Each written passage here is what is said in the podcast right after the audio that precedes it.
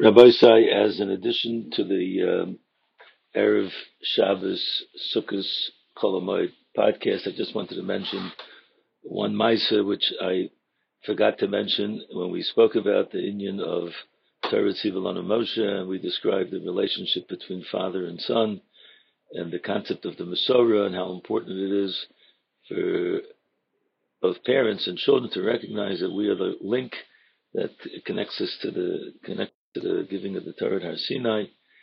And there was a mice which I wanted to mention, which is I've mentioned it maybe a few times, but I think it's worthwhile to say it over. Rabbi Yaakov Kamenetsky, Zecher Levracha, was once in Eretz Yisrael, and on the way back to America, he flew, and he flew in the business class. He was an elderly yid, and one of his grandchildren was with him on the flight, but he was in the economy class.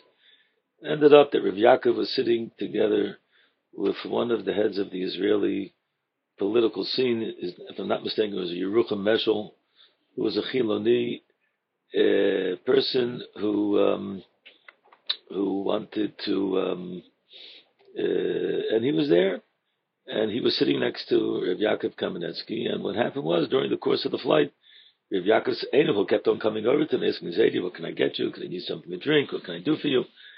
So finally, this Yerucham Meshel was completely, completely secular.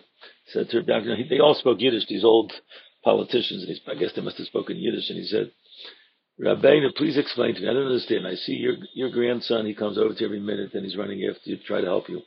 He says, I have my children. Even on uh, maybe once a year, they come to to, to, to see me Father's Day, but I don't have this uh, accord, this uh, honor that they give me. What, what's the reason? Why am I not? Why did I not merit what you merited? So the truth is, we could go many, many ways with this question. If Yaakov said in an amazing, amazing, sharp insight, he said the difference is the theory of evolution of Darwinism. He said, "You taught your children that man came from a monkey, and we taught our children that man came from Moshe Rabbeinu."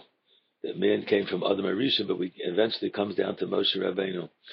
And my children, when they look at me, they say, "Oh, I'm connected closer to that uh, generation of the previous generation, which was connected to the previous generation, all the way back to Moshe Rabbeinu."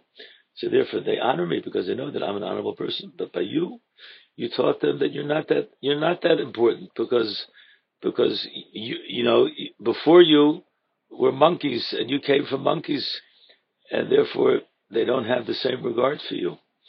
And I think this is such a, a, a sharp but very, very crucial uh, message for us, especially when we're dealing with, we're about to start finishing Sefer Devarim, about to start Sefer Bereshis.